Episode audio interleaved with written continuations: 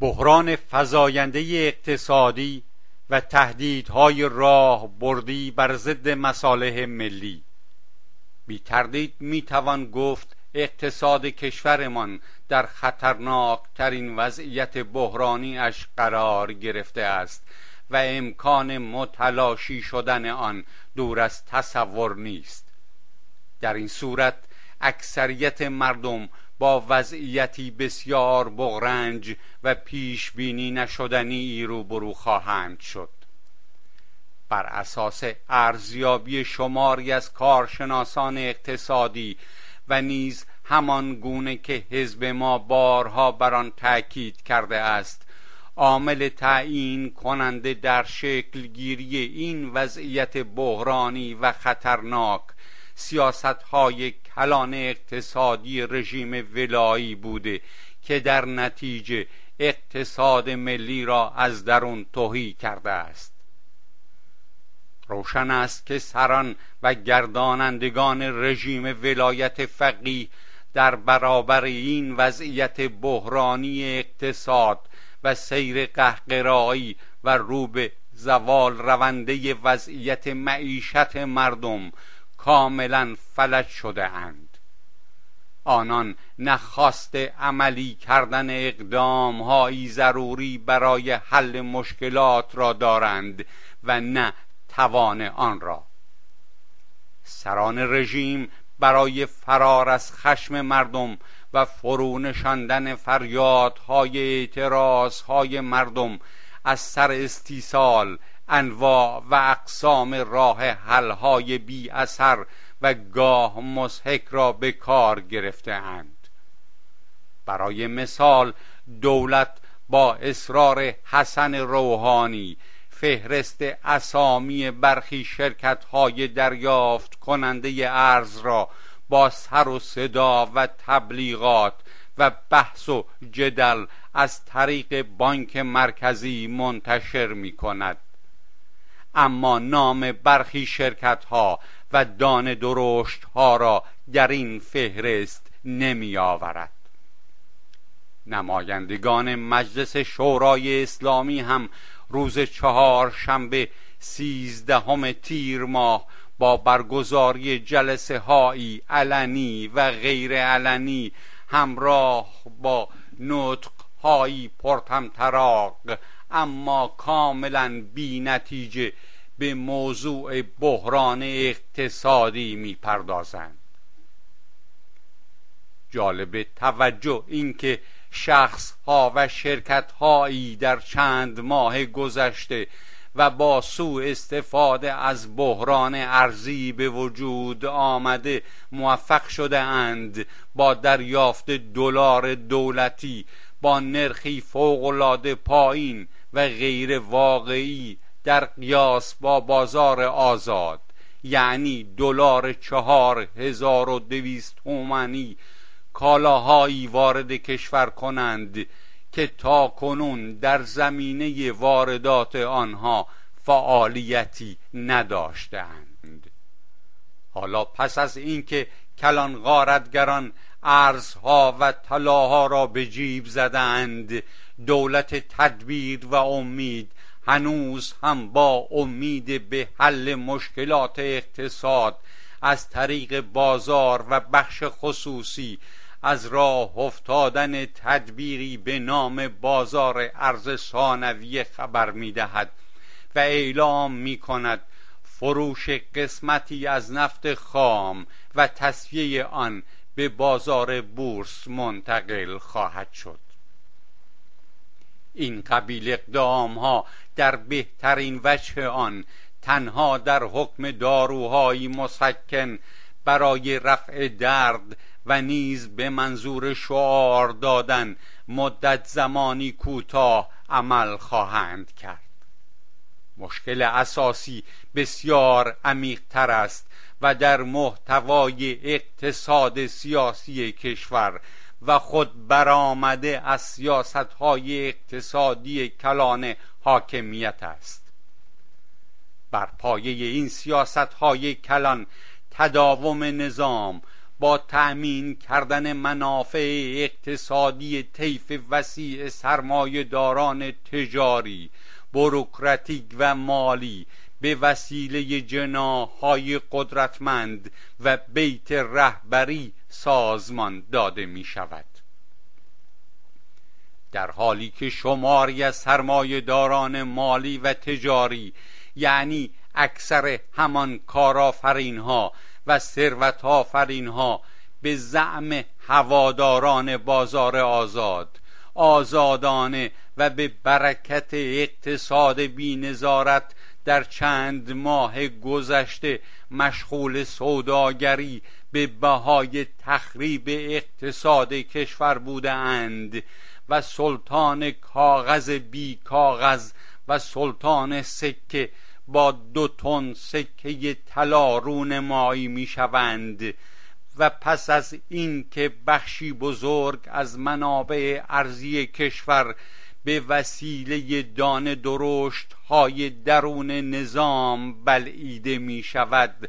علی خامنه ای به منظور عرض اندام در برابر افکار عمومی تازه در نامه ای در چهاردهم تیر ماه خطاب به رئیس جمهور درباره وضعیت بازار ارز و سکه به او دستور می‌دهد. ضمن رسیدگی به موضوع گزارش دقیقی تهیه و به محضر ایشان ارسال شود. واقعیت امر آن است که این طیف وسیع از سرمایه داران بر اساس فرایندی قانونمند در نظام سرمایهداری عمل کرده اند یعنی آن فرایند قانونمندی که غنیمت شمردن هر فرصتی بهره برداری از آن برای انباشت سرمایه هایشان به هدف سوداگری و ثروت اندوزی شخصی آنچه در بازار ارز و سکه و مسکن رخ داده است برآمده از ماهیت سیستم سرمایهداری است که بنابر آن سرمایهداران برای کسب هرچه بیشتر سود در رقابتی سرسخت و در چارچوب قانون مقدس عرضه و تقاضای بازار منافع ملی را نابود و زندگی مردم را نیز تباه می کنند در اقتصاد سیاسی کشورمان در هر دو رژیم شاهی و ولایی با اولویت دادن به فعالیت های وارداتی و تولیدی مصنوعی عرصه امکان عمل کرد و رشد برای سرمایهداری مولد ارزش افزا به صورتی آمدانه بسیار تنگ شده است. بنابراین این متخلفین و سلطانهای سکه و کاغذ که هر روز در رسانه ها از آنان با حیرت و شگفتی نام برده می شود همان کارآفرین ها و فعالین اقتصادی اند که هواداران و نظریه پردازان دو آتشه اقتصاد آزاد در کشورمان و دلبستگان به دولت تدبیر و امید حذف قوانین به منظور آزاد گذاشتن هیته عمل کردشان را هموار خواهان بودند و حتی مدعیند که بازار آزاد و بازیگرانش بخش خصوصی و آزادی خواهی و دموکراسی لازم و ملزوم یکدیگرند.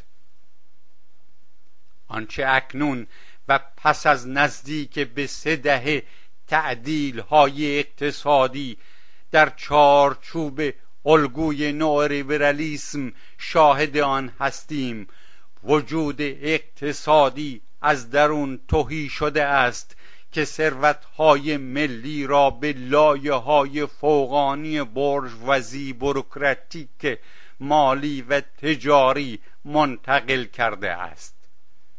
لازمه فرایند این چنین انتقال ثروتی از پایین به بالا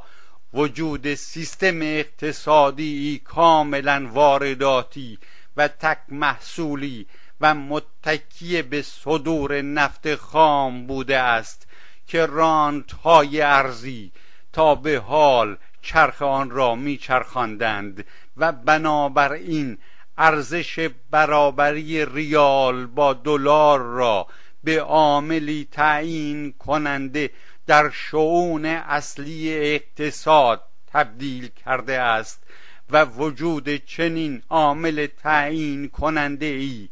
چشم اسفندیار اقتصاد ملی و تهدید های بسیار خطرناک و راهبردی بر ضد مردم کشورمان است. الگوی اقتصادی که از ابتدای دهه 1370 خورشیدی به وسیله دولت رفسنجانی به محور اصلی سیاست های اقتصادی نظام تبدیل شد. سرانجام دیر یا زود کشور را با چنین وضعیت خطرناکی روبرو می کرد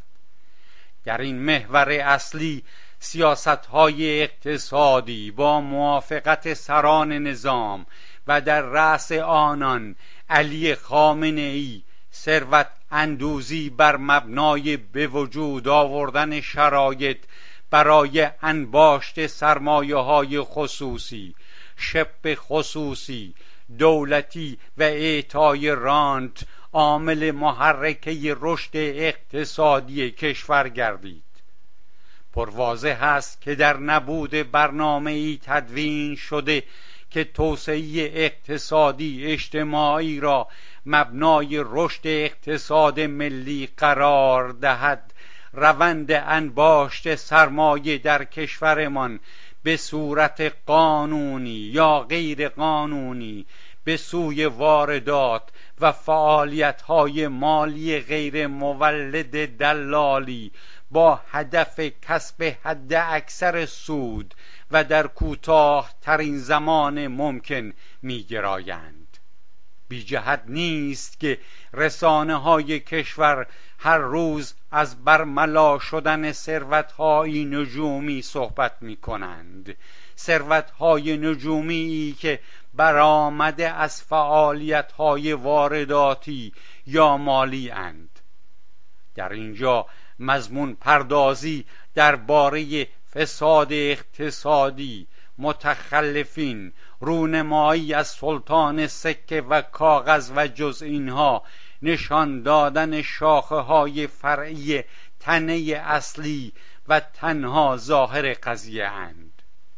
آنچه اتفاق افتاده است بر اساس قانونمندی نظام سرمایه داری و حرکت سریع سرمایه ها به سوی منابع سوداور بوده است. با گذشت چهار دهه از انقلاب مردم در بهمن پنجاب و هفت. انقلابی که یکی از خواسته های بنیادی آن توسعه و رشد اقتصادی در راستای تأمین عدالت اجتماعی رفاه مردم و سیانت از حق حاکمیت ملی بود. اکنون مردم می‌بینند که سران گردانندگان و مجموع جناهای درون نظام با از درون توهی کردن اقتصاد ملی و در نتیجه تخریب آن عملا اقتصاد ملی را به نقطه ضعفی بزرگ در دفاع از حق حاکمیت ملی تبدیل کرده اند.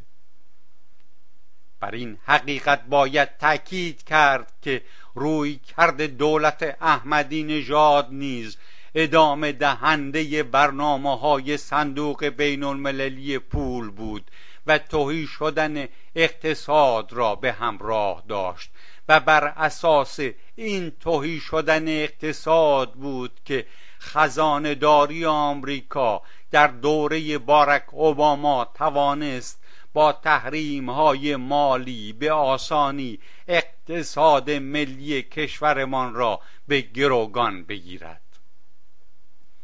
برخلاف تبلیغات دولت تدبیر و امید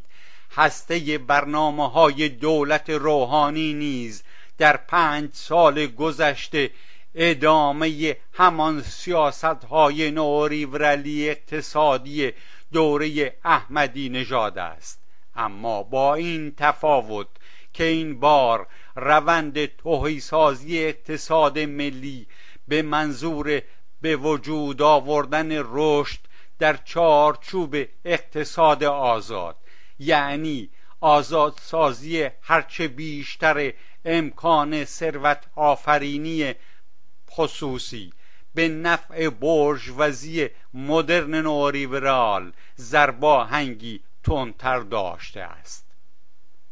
نتیجه کلی این سیاست اقتصادی اکنون به شکلی نگران کننده اقتصاد ملی و وضعیت معیشت طبقه و لایه های مرتبط با کار و تولید را آماج دستاندازی های سیاست های آمریکا کرده است.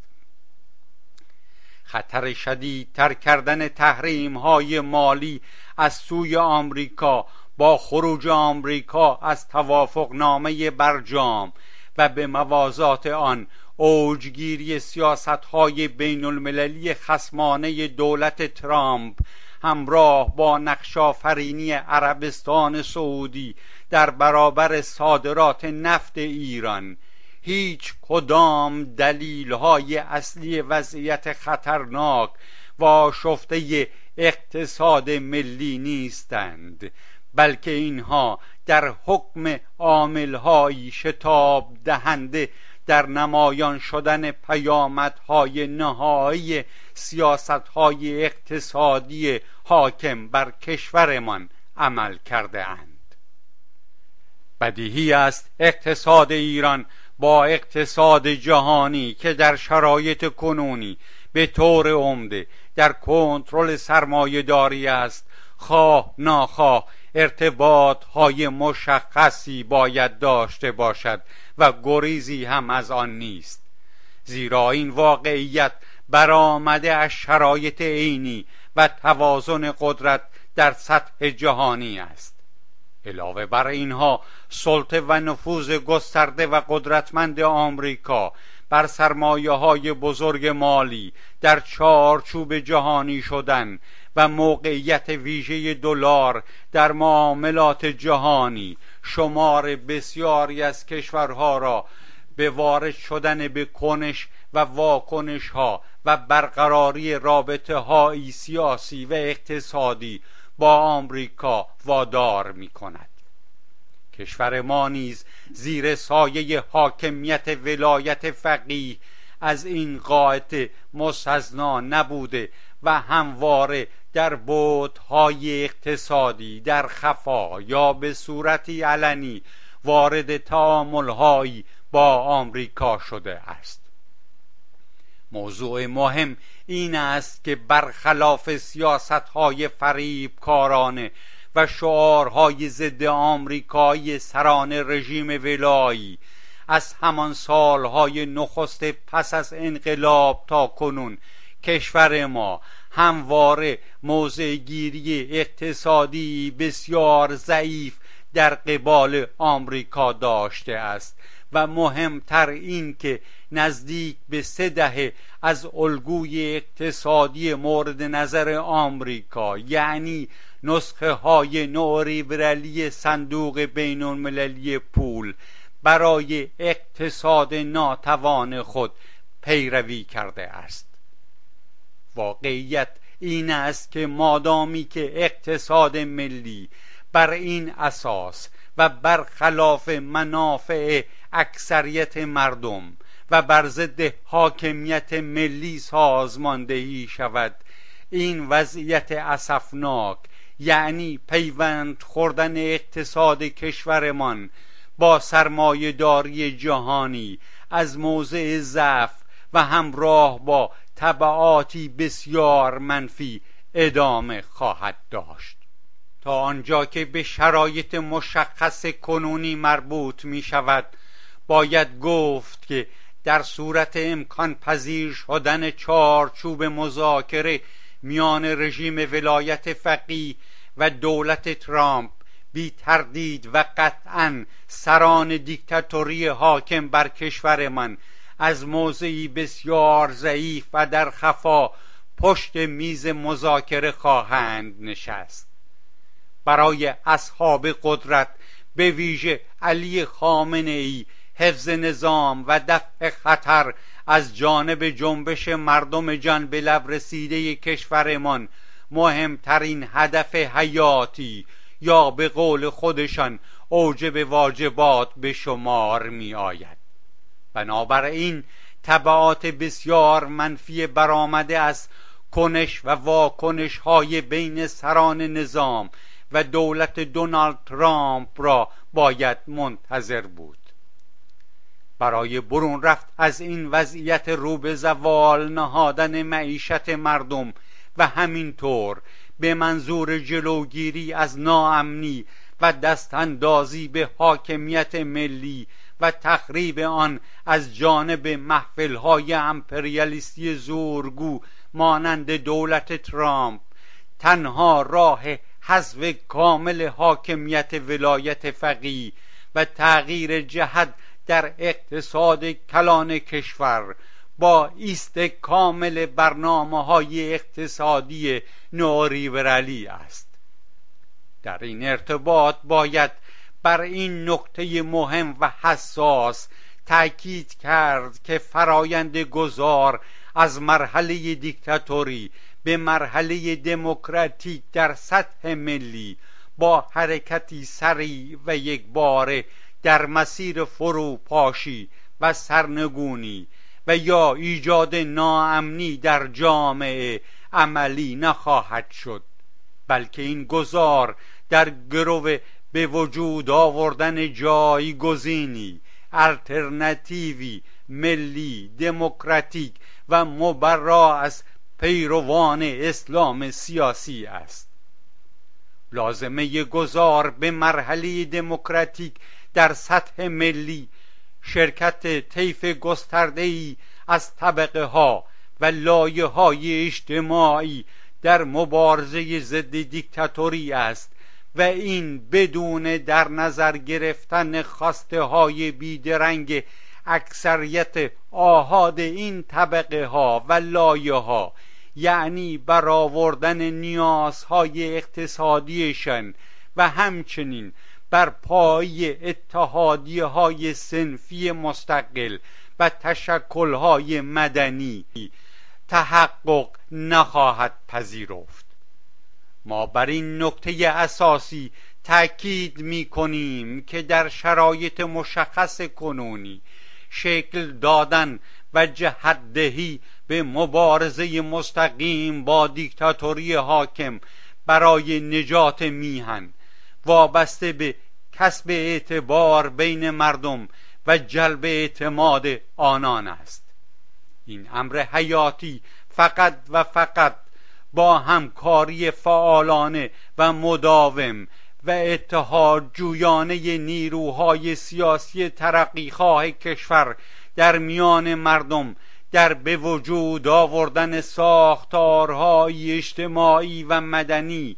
شفاف هدفمند و مردم محور و داشتن برنامه حداقلی در جهت خواسته های مردم تحقق پذیر خواهد بود. به نقل از نامه مردم ارگان مرکزی حزب توده ایران شماره 1055 هجدهم تیر ماه سال 1397